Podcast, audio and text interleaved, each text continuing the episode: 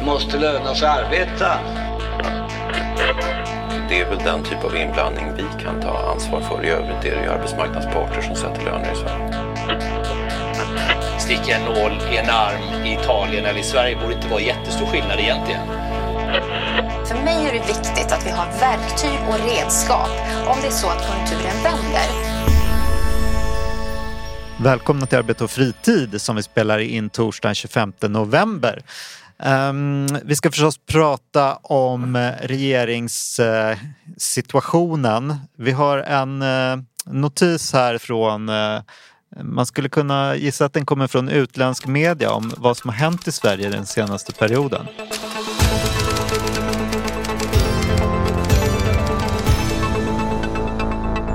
Kvinna ledde Sverige under sju timmar. I onsdags morse utsåg Sveriges riksdag efter votering en kvinna som landets nya statsminister. Det dråpliga misstaget korrigerades under eftermiddagen.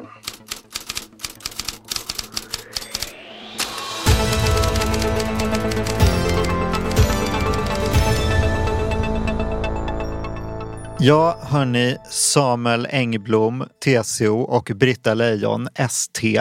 Välkomna, Tackar. som alltid. Tack.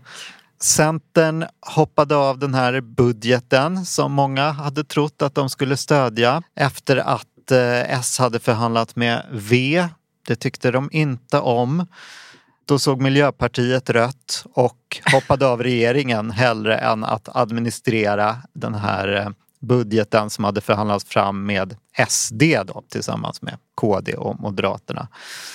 Och Magdalena Andersson fick eh, avgå innan hon egentligen hade hunnit tillträda. Vad är era reaktioner på detta? Vad ska man säga?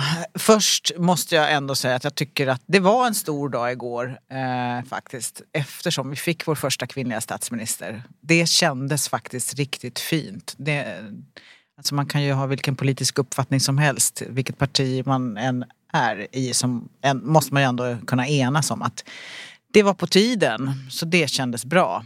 Sen blev det tyvärr inte längre än sju timmar då. Det var ju lite oväntat. Eh, sådär. Och kanske kan jag tycka inte den bästa situationen för Sverige. Jag, jag, förstår de här olika politiska partiernas överväganden. Jag förstår deras reaktioner. Eh, men det är ju bara att konstatera, både Centerpartiet och Miljöpartiet och eh, de flesta partier, de tänker ju på att nästa år är det val igen och de positionerar sig nu eh, utifrån det mer än att de ser till Sveriges bästa tycker jag. Har alla agerat logiskt tycker du? Eller finns det något som du har hoppat på, så här, men varför resonerade de så här?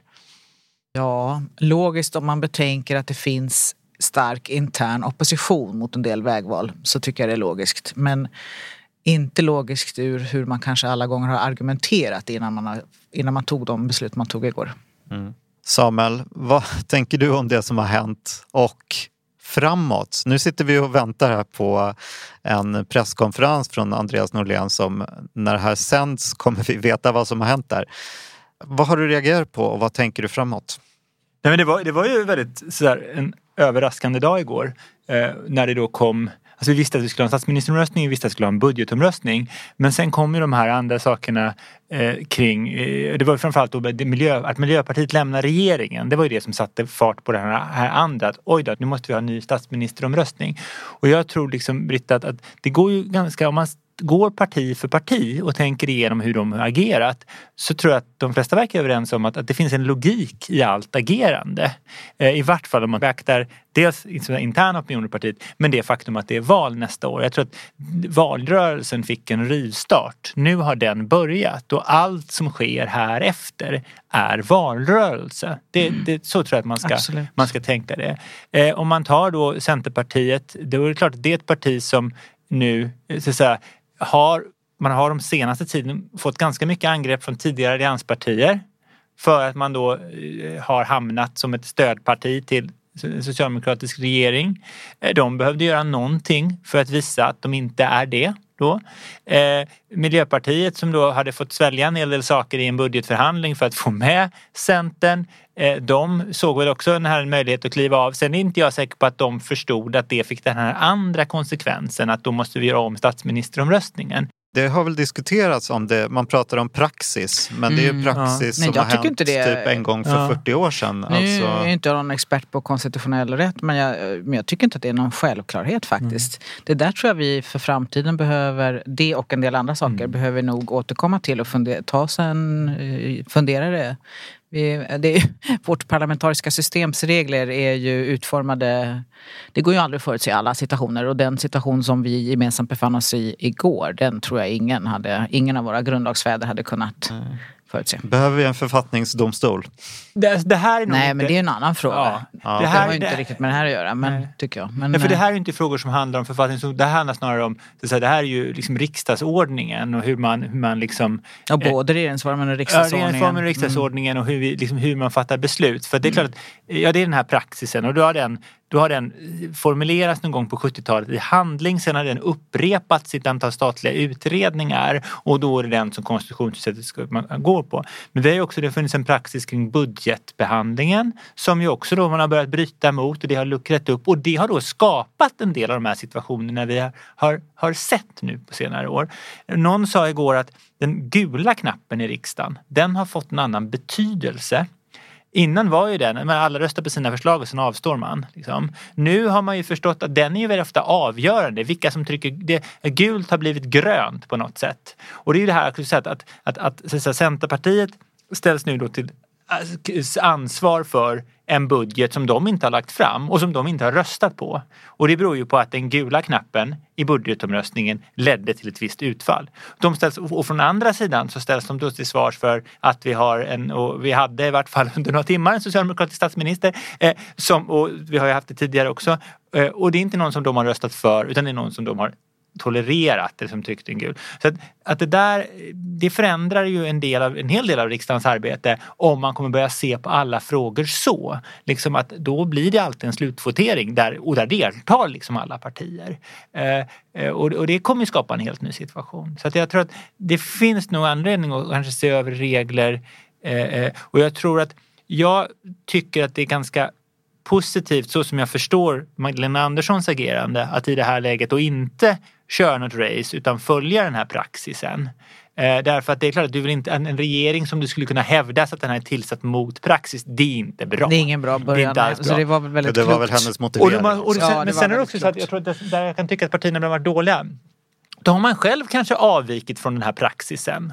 Och så har man inte tänkt på att det kan de andra göra om ett halvår eller två år eller tre år. Och det kanske här kanske man var lite budgeten, mer... Ja, angående jag. budgeten. Mm. Och här kanske då ändå var lite mer långsiktigt. För att det är klart att det skulle kunna väljas en statsminister på ett uppdiktat eh, underlag. Säg att du har fört hemliga förhandlingar med andra partier. Och så blir du vald till statsminister. Och så plockar du in några andra som inte var en del utav det man sa den situationen vill man ju inte ha. Va?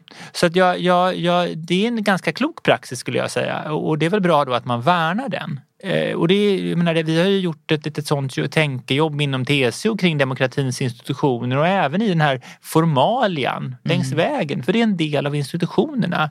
Och, och då kanske det är sånt som, har, som det funkar när det är vackert väder men när det inte börjar bli så vackert väder eh, och när den politiska situationen är en annan, ja då kanske man måste ha starkare institutioner. Vad är det man ska göra då? Vad har du för förslag? Och vilka problem är det man ska komma åt? Men jag är absolut ingen expert på liksom hur riksdagen fungerar men vi har sett några här saker där det blir så här, men det var praxis så har man inte gjort. Och nu, ja fast man kan göra något annat. Ja men då kanske man måste bestämma vad som är tillåtet och vad som inte är tillåtet och inte förlita sig på en praxis. Eh, så, eftersom den praxisen har uppenbarligen, och den praxisen har ju varit en institution. Men uppenbarligen har den institutionen, den är inte tillräckligt stark för den klarar inte av det som uppstår nu då. När vi har ett politiskt landskap som inte har satt sig riktigt än. Så i det här fallet Precis. är praxis bättre än regeringsformen men det kanske skulle behöva komma in i regeringsformen? Är Ja men praxisen ligger ju ovanpå. Det ska Man man, kan ju inte sätta ihåg. den emot Den är regeringsformen. emot, utan- För Är det här det som har hänt, är det liksom en fara eller en eh, risk för demokratin? Många pratar ju om att åh, nu kanske folk tänker att vilken röra och eh, börjar känna politikerförakt och sådär. Ja, Är det nog- ett nog tror jag problem att många sätt? tycker att det här är svårt att förstå och jag tror nog att många tycker att att partierna ser till sig själva mer än till Sverige och ett gemensamt ansvarstagande för nationen. Det tror jag ju och det är ju inte hälsosamt om det fortsätter. Så därför så tror jag att vi behöver Ja, alltså det bästa vore ju om partierna klarar av att oavsett valutfall i, i högre grad än hittills klarar av att hitta parlamentariskt stabila underlag.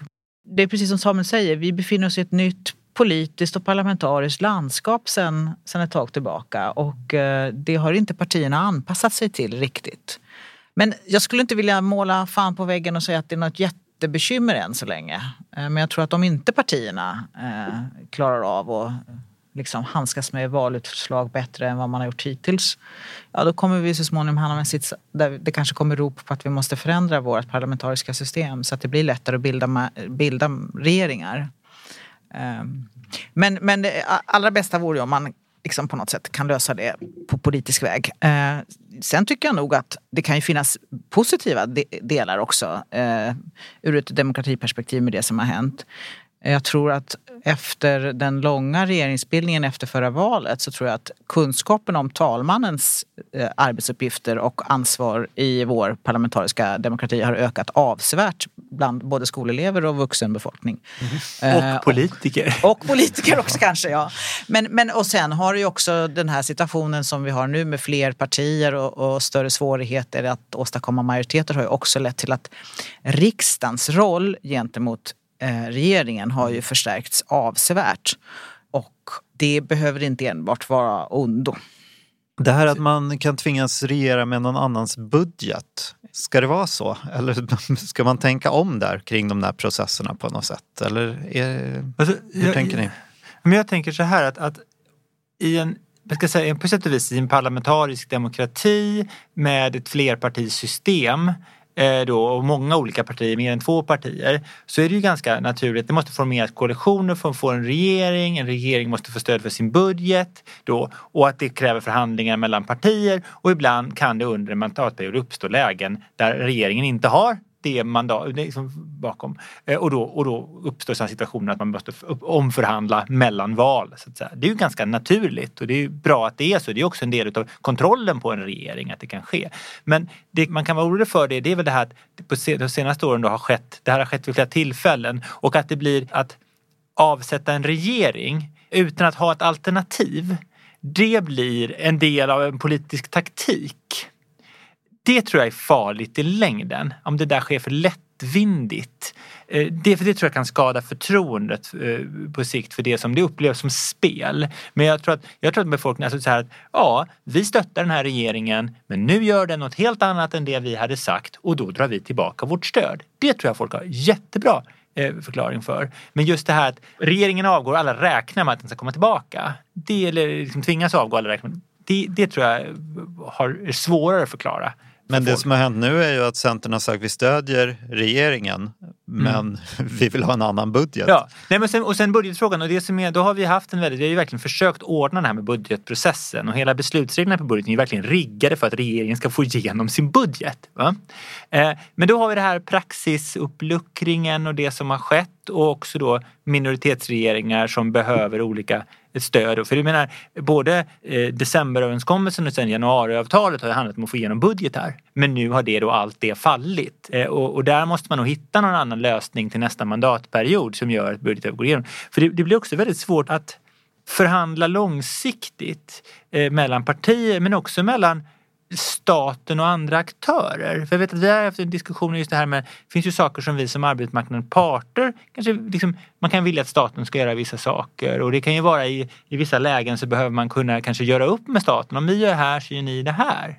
Och att då inte veta om det där löftet överlever nästa budgetomröstning och inte veta det på förmiddagen av budgetomröstningen. Ja, dessutom, det, så kan man ju inte ha nej, det. Men precis, det är ju en viktig parameter. Men dessutom är det så att den situation vi befinner oss i nu, så alla både kommuner men myndigheter också, mm. får ju vänta väldigt länge på besked om vilken budget som kommer att gälla för nästa verksamhetsår. Och inte nog med det, den budget som kommer att gälla är ju inte utarbetad utifrån ett gediget utredningsunderlag från regeringskansliet med, det, med den stora apparat och den stor, intima kännedom man har där. Utan det är mer mm.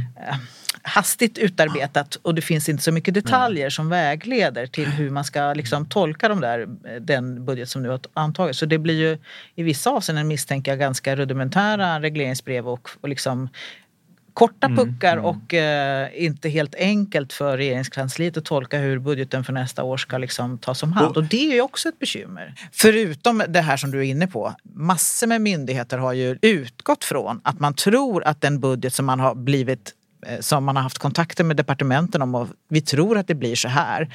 Och då, för att hinna genomföra saker i tid så börjar ju myndigheterna långt innan arbeta upp projektorganisationer, anställa folk på korta eh, vikariat och sådär, visstidsanställningar. Men ändå stora organisationer som man drar igång för olika saker för att hinna. Eh, och sen blir det kanske fem över tolv, något helt annat som gäller. Det är väldigt svårhanterligt. Nej, och det, jag tänkte då 2019 där budgeten röstades igenom då. Där fanns ju några sådana här saker som inte var genomtänkta. Eh, bland annat vad gällde Arbetsförmedlingen så var det, gjorde man ju någonting som inte var så genomtänkt. Men man hade ju ändå tänkt mellan de partierna att man skulle kunna hamna i regeringsställning. Så man hade gjort ett mer gediget arbete än vad opposition, en opposition normalt sett gör. Och det var ju liksom verkligen tur där 2019. Eh, det som har hänt nu det är ju att det är ett antal mindre förändringar egentligen budgeten. Det är ju inte en helt ny budget och vissa saker berörs ju inte. Men det är några myndigheter som det här får betydelse för, som, där, där anslagen förändras och sånt. Jag menar, Arbetsförmedlingen är ju en sån som berörs av den här förändringen till exempel. Så att, Även Försäkringskassan med familjeveckan till exempel. Just det, då hade de börjat förbereda oss. Men, men sen är det också det, vad händer vi, finner vi få någon regering då före eh, jul? För det ska skrivas regleringsbrev till alla de här myndigheterna och en expeditionsministär då, då måste regleringsbreven tydligen vara, har jag hört, eh, senaste dagarna, då ska de vara fria från politik i stort sett. Liksom. Medan, är det en riktig regering så, så, så ska den då då kan man skriva vanliga regleringsbrev. Eh, Och det, det tänker jag att det är en hel del departementstjänstemän som sitter och väntar på det beskedet nu. Liksom. Just det. Och nu kanske Andreas Norlén kan berätta för oss ungefär när den här nya regeringen kan tänkas tillträda. Ska vi lyssna lite? Får jag sen också, innan jag går vidare med, med dagens samtal med partiledarna, också göra en allmän reflektion över eh, det som hände igår. Eh, jag beklagar eh, djupt eh, Eh, den händelseutveckling som vi såg under gårdagen. Eh, jag tror att eh, det faktum att riksdagen på morgonen väljer en statsminister som sen sju timmar senare begär sitt entledigande framstår för svenska folket som obegripligt och jag tror att det, den typen av händelser, händelseutveckling riskerar att skada förtroendet för eh, riksdagen som institution, för vårt politiska system, för de politiska partierna i allmänhet. Och min uppfattning är att eh, gårdagens turbulens hade kunnat undvikas på ett ganska enkelt sätt. Eh, om jag hade fått information i förväg om att det var ett villkor för Miljöpartiet eh, för att kvarstå i regeringen att regeringens budget vann omröstningen så hade jag naturligtvis inte nominerat Magdalena Andersson i måndags utan då hade jag väntat till efter budgetomröstningen.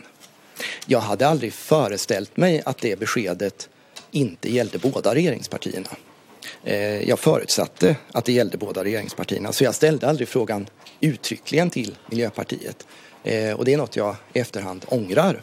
Vi får väl återkomma till exakt när den nya regeringen inträder. Men det som Andreas Norlén sa nu då, att han ångrar att han inte kollade av med Miljöpartiet hur de skulle ställa sig ifall budgeten föll. Vad, Mm, det är det ett rimligt krav att ställa på honom och eh, Nej, men det kan man ju hade alltid diskutera. Miljöpartiet, hade det gjort någon skillnad? Ja, men alltså, det är väl otroligt klokt att, att fundera så här i efterskott på vad hade kunnat göras bättre. Men det här visar också, tycker jag, så tydligt att det går inte att på förhand förutse alla, alla tänkbara varianter som kan uppstå när man skriver regelverk för sånt här.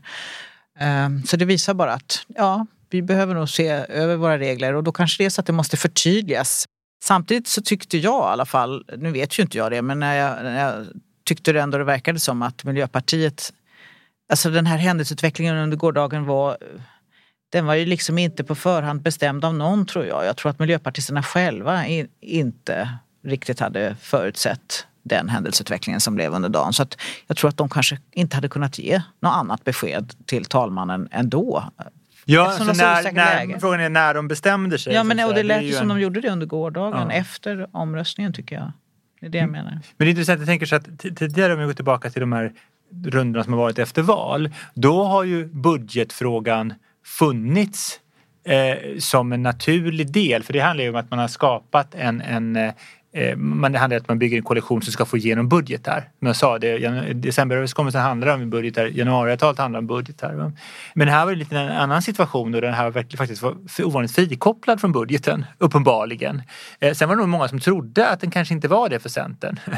eh, Eh, men som de har väl, det är väl så granskar vad de har sagt så har de inte varit tydliga på den punkten. Och sen var ju allt, men här, i framtid, tisdags kväll så var ju allt fokus på Vänsterpartiet. Mm. Mm. och att, att han frågar, och det han, uppenbarligen så hade han frågat Magdalena Andersson om det här att hon kan hon tänka sig att liksom regera även om hennes budget inte går igenom. Hon har svarat ja på den frågan.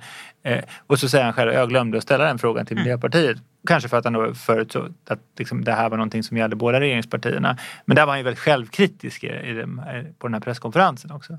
Men nu blir det nya tag, mm. eh, omröstning på måndag. Mm. Och sannolikt blir det ändå så att Magdalena Andersson får förnyat mm. förtroende.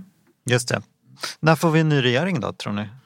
Skulle inte förvåna mig om det blir mot slutet av nästa vecka kanske. Ja, det måste nästan. Liksom, ja. Nu måste hon ju lägga ett större regeringspussel mm. än vad hon hade tänkt. För man Precis, tänker, hon nu måste försvinner ju... finansmarknadsminister och eh, demokrati och kulturminister. Miljöminister. Ja. Jämställdhets, ja. bostadsminister. Så att jag tänker det här, jag, jag har eh, ibland skojat om att den sista socialdemokratiska miljöministern har redan avgått. Men då fick jag fel, för det kommer ju komma en sån nu. Jag tänkte att S kommer alltid regera med MP. Liksom. Just det, men det kanske kommer kallas klimatminister. Ja, mm. men något sånt. Eh, eh, nej, hon får ju lägga ett större pussel. Det är en chans för henne också att plocka in mycket folk. Eh, det är en valrörelse liksom som kommer. Så det kan ju bli lite spännande. Jag menar, den största antiklimaxet vi har haft för regeringsombildningar det var ju här i somras när Löfven bara förnyar allihopa. Då Just saknar det. man ju Göran Persson. Men hur tänker de nu då? Tänker de att plocka in folk som är väldigt liksom, duktiga i sakfrågorna och kan sköta det här eller är det någon sorts valrörelsetanke att nu vill man ha in bra folk som ska synas i medierna och dominera debatterna eller hur, hur tänker man? Jag kan tänka mig att det är mer så för en valrörelse än vad man hade tänkt annars eftersom det, bara, det är mindre än ett år kvar. Men det är klart att det måste ju också vara folk som klarar av den stora arbetsuppgiften det innebär. Och hur tänker man när man tar ut ministrar? Berätta. Inte vet jag, jag har aldrig gjort det. Du har varit minister? ja, men det är en helt annan sak. Nej, men det är väl kanske... Det är klart att det måste ju vara ett lag som, som är representativt för det liksom, parti man är. Med liksom, både kvinnor och män och olika sorters erfarenheter företräda olika sorters delar av åtminstone eller S, eh, den stora rörelsen. Men också, precis som du är inne på, nya människor som man vill prova och ge förutsättningar att testa sina liksom, vingar. Det blir ju lättare för Magdalena Andersson. Det visste man att hon behöver hitta en finansminister och så näringsminister och lantbruksminister. Landsbygdsminister, det är väl de som tre som var klart att hon behövde hitta nya. Och, och vi tänker oss att så skulle då finansministern sannolikt komma inifrån regeringen eh, och då skulle det behövas en, en, en ytterligare någon post. Nu Varför har, säger du att finansministern skulle komma inifrån jag regeringen? Tänker att så det måste det inte vara. Nej, det måste inte vara så. Men jag tänker att finansministern i det här läget sannolikt behöver vara en ganska tung och etablerad politiker. Absolut. Och någon som ska ta debatt debatterna med Elisabeth Svantesson. Ja, ja. tänk en sån som eh. Fredrik Olofsson som har varit ordförande för finansutskottet till exempel. Det är väl mm. Förut pratade ju alla om honom och nu pratade alla om Mikael Damberg istället. Ja. Mm. Ja, men, men, ja, men det är klart att det, kan ju, det måste vara någon som är inte helt ny på den posten. Mm. Absolut, det håller jag med om. Så det, och då, det måste inte vara någon ja. regeringsledamot. Men nu har hon ju då fått en massa andra poster. Då tänker jag, då kan det ju lättare att flytta på andra. Hon kan liksom mm. säga någon som har varit jobbigt att sparka dem. Då kan man ge dem en annan eh, post och så mm. kan man flytta om. Så det är klart att det öppnar upp helt nya möjligheter. Och det är klart det kan vara trevligt om man är ny, om man tänker sig att man är ny ordförande i ett parti, att plötsligt ha ännu fler fina poster att dela mm. ut. Det, är ju, det kan, måste ju vara ett trevligt ja, läge. Det, absolut, liksom. det är väl... Eh, och, för, och bra för att liksom... Tröstpriset i allt det här. Mm. Ja. Eh, så det får vi se. Men, men jag tänker nu är det valrörelse tänker jag och jag tror också att vi kommer se en, då har vi en enparti, socialdemokratisk enpartiregering. Den kan lägga fram förslag. Jag kan tänka mig att den kör. Att den inte för ledd att lägga propositioner med innehåll som man inte kan få igenom. För det är ett sätt att provtrycka andra mm. partier att, och att få saker. Vinner man, då har man levererat någonting. Förlorar man, då har man en valrörelsefråga. Mm. Mm. Alltså jag, jag, jag tror, tror jag att de kommer köra Liksom. Men det är kort om Eh, tid. Så. Ja, det är kort om tid. Mm, men det är det måste vara sånt som redan är utrett eller sånt som går att lägga förslag om utan att det kräver stora Men det finns ju grejer i byrålådorna. tänker jag. Absolut. Det där har vi ju pratat om förut, att risk, liksom det här att det kallas plakatpolitik om man lägger fram något som man inte får igenom. Mm. Att man är så rädd för det, att man framstår som inte eh, liksom, eh, Seriös. seriös eller inte, att man inte har någon makt. Liksom. Mm. Men du tror att man kör? Nej men jag tror det. Det är, liksom, det är det som känns logiskt utifrån att, att man kör. Sen tror jag det kommer vara svårt att få igenom grejer. För jag tror nu är alla partier har släppt, ba- kl- knippt banden. Eh, Men och- jag tror, jag tror jag är helt rätt för att man måste också tänka på vilken mandatperiod har det här varit? Jo det har ju varit en mandatperiod där Socialdemokraterna har fått Många av deras kärnfrågor har man fått låta bli att driva och man har också fått svälja många beska piller som inte är... Alltså, ett sätt att få upp valarbetarna eh, inför valet är ju att nu, precis som du säger, äntligen få lägga saker på bordet som man har velat och som man inte har kunnat. Men Men, det som mot du det talar om ju är också ja, att, okej. att Magda, äh, Lena har sagt att hon kommer ära de avtal hon har ingått med Centerpartiet och Vänsterpartiet och Miljöpartiet. Då. Mm. Eh, Vilket ju naturligtvis ändå innebär att det kan ju inte vara vad som helst de kommer med. Så, det- men det, jag, jag, jag tror att det, är- det är ett, ett sätt som jag tror kommer att göra att man har lättare att mobilisera valarbetarna inför valet om man kan lägga en del sådana förslag som du Men beskriver. det här tycker jag gäller alla partierna. Jag tänker att det här gäller Miljöpartiet, det gäller Det gäller Vänsterpartiet, det gäller Miljöpartiet. Centern också. Absolut. Eh, Alla som nu liksom har klippt lite och det är band ju en av anledningarna till varför de har gjort de här valen de har gjort. Nu. Men när man kollar på kommentatorerna nu så säger de att ja, men nu är Socialdemokraterna fria att köra på om eh, lag, och, lag och ordning och klimat och såna här frågor. Det låter som att eh, Miljöpartiet har legat liksom långt till vänster om Socialdemokraterna ungefär. Eh, är det de frågorna som Socialdemokraterna nu kommer gå fram i? Alltså det är väl här också vad, vad som är, vad, vad handlar en valrörelse om? En sak är ju då att vi vet eh, och partierna vet vilka frågor de är starka i. Och du vill ju få en valrörelse att handla om de frågorna du själv är stark och har förtroende i. Eh, och sen så kanske det är så att det finns andra viktiga frågor. Då lägger du dig nära de andra partierna. Och jag tror att om vi tar de här alltså lag och ordning-frågorna. Där springer ju nästan alla alla stora partier håll, ja. springer åt samma håll och lägger sig extremt nära Nästan. varandra och det är en kapplöpning. Om, om, eh, eh, så där är inte. Däremot välfärdsfrågorna, där tror jag att det kan uppstå politiska kontraster. Eh, och det är också frågor som inte är helt enkla i det här KD-M-SD-gänget alltid i deras, deras samarbete. För de kommer ju också nu framstå som att kolla på den sidan, där är det ordning och reda, där har de ett samarbete, de verkar ju komma överens. Liksom, jämfört med då den rödgröna röran på andra hållet. Så det är klart att då kommer man nog vilja, allt som kan liksom så lite split där kan nog bli Det har du säkert rätt i. också. Sen tycker jag också att man ska lyssna på vad folk säger. Och Magda-Lena Andersson har ju, har ju ändå poängterat tre områden som de som hon kommer att ägna sin politiska kraft och tid åt. Och det, det blir väl inom de tre områdena som hon försöker hitta för- lagförslag som både kan få upp partifolket på fötter men också innebära eh, liksom sådana där trevliga bieffekter som du beskriver. Och Samuel. vilka är de då, Ja, men tre så- områdena? Ja, men det, ena, det ena rör ju integrationen och kriminaliteten. Det andra rör ju välfärdsfrågorna. Alltså. Där tror jag att hon har poängterat pensionerna, men det är ju inte bara det. Men, och sen får ni hjälpa mig om jag minns fel, men jag har absolut för mig att det tredje området var just klimatutmaningen och omställningen av Sverige eh, och de nya gröna jobben. Och det är två saker man kan notera i det där. Först den här Alltså att, kop- att man kopplar ihop kriminalitet och integration är ju livsfarligt. Mm. Liksom. Eh, eh, och det är ju verkligen en, en, en, en utveckling i den svenska samhällsdebatten som är väldigt olycklig Och och, väldigt farlig. Ja. Eh, Och att det där sägs i samma liksom, Mm. andetag. Det, det, eh, och sen att jobben inte finns med bland de här punkterna. Ja, Samuel, precis. Det är ju vad man är både förundrad och upprörd över.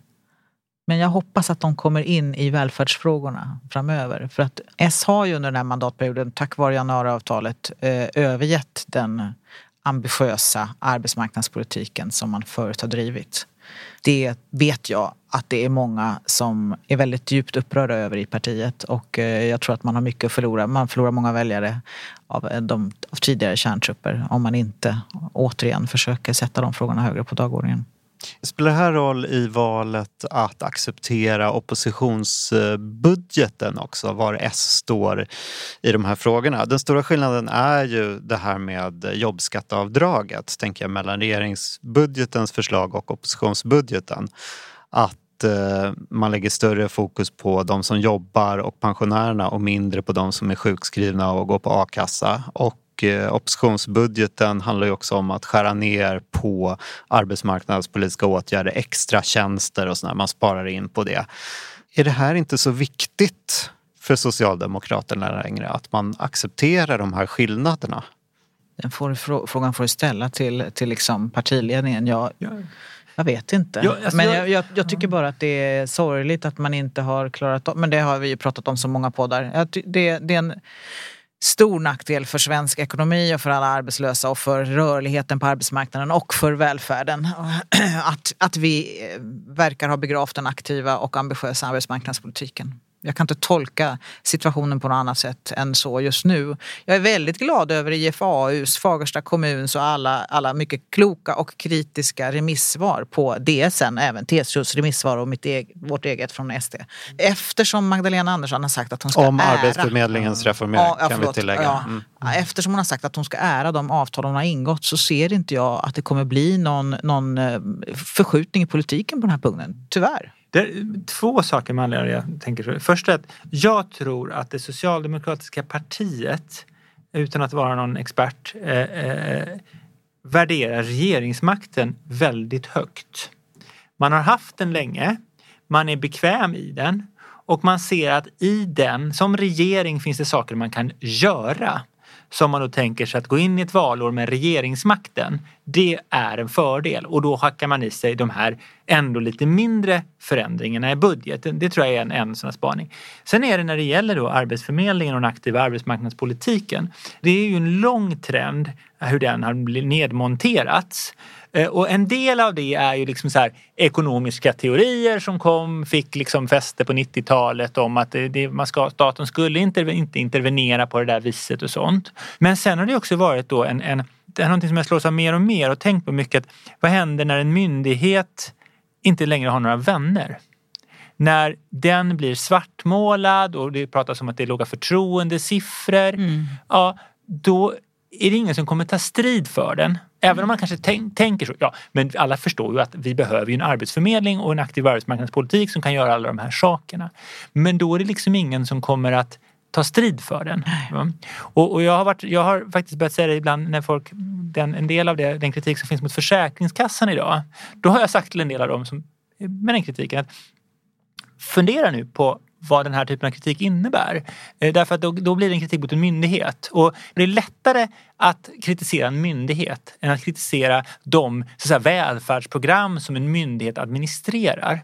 Och de det var ju det här med AMS-åtgärder, kommer du ihåg? Ja, Liksom. oh ja. Eh, Och det här, det här men jag håller helt ja. med dig. Vi också... Eh, Det här skulle vi kunna ha ett eget Noterat. program om. Ja, liksom just den här, eh, Arbetsförmedlingen har jag, jag har sagt det till flera personer där under, vi har ju ändå haft kontakt med den myndigheten i snart 20 år, eller fem, ja, nästan 20 år, ganska mycket. Och då, då, då är det ju det att förväntningarna på myndigheten bygger från, på en arbetsmarknad som inte finns längre och, och ett uppdrag som, Som inte förmedlingen inte eller? har och Nej. resurser som inte finns.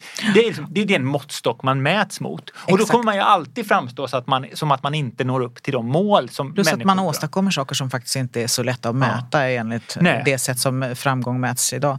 Det du säger är så viktigt eh, Samuel och jag tycker att det också handlar om att politiken inte tar ansvar för de beslut man fattar utan man skjuter myndigheten framför sig och det är pianisten som får liksom eh, klä skott Men man för beslut men som ett- andra har Ett fattat. aktuellt exempel gäller Arbetsförmedlingen också. Man säger så här att till Arbetsförmedlingen, ja, nej men det ska finnas i hela landet. Och samtidigt ska vi genomföra den här reformeringen. Och dessutom ska ni gärna digitalisera en massa. Och dessutom så får, Ja. drar vi av er alla pengar. Ja. Ja. Och, och det här får ni lösa. Det, är ju verkligen ett recept för katastrof. Men när man skjuter på en myndighet, är inte det för att man ogillar den politik som den står för? Alltså om man inte Jo, men då ska man ju, då ska man ju kritisera Då politiken. kritiserar man Ja. Då ska man ju kritisera och så politiken man och så ska ju politikerna ta ansvar för de beslut de har tagit och de, de, den politik de vill föra för att förändra det som är- är fel. Då. Men det är ju inte, är inte alltid som man gör det utan istället så gör man det enkelt för sig och säger att det är fel handlagt eller något sånt. Mm. Vilket det sällan är, utan det är ju politiken som är fel. Men det är effektivt kanske att göra på det sättet. Ja, men det korssluter systemet. Och alla statstjänstemän, de får utstå trakasserier och hat och hot i sociala medier och även utanför kontoren därför att de uppfattas då vad det är de som problemet fast det är politiken som är problemet. Intressant spaning där på slutet. Eh, Det kanske blir en egen podd som sagt. Hörni, har vi missat någonting då? Innan det här programmet då tänkte vi så här, om vi ska prata om pensionerna. För det var ju det som hett då, liksom, med den här överenskommelsen mellan S och V. Men jag tror vi sparar det, eller hur? Till en annan podd. Det finns så ja, mycket att lär, prata om där. det lär finnas mycket att återkomma i det ämnet.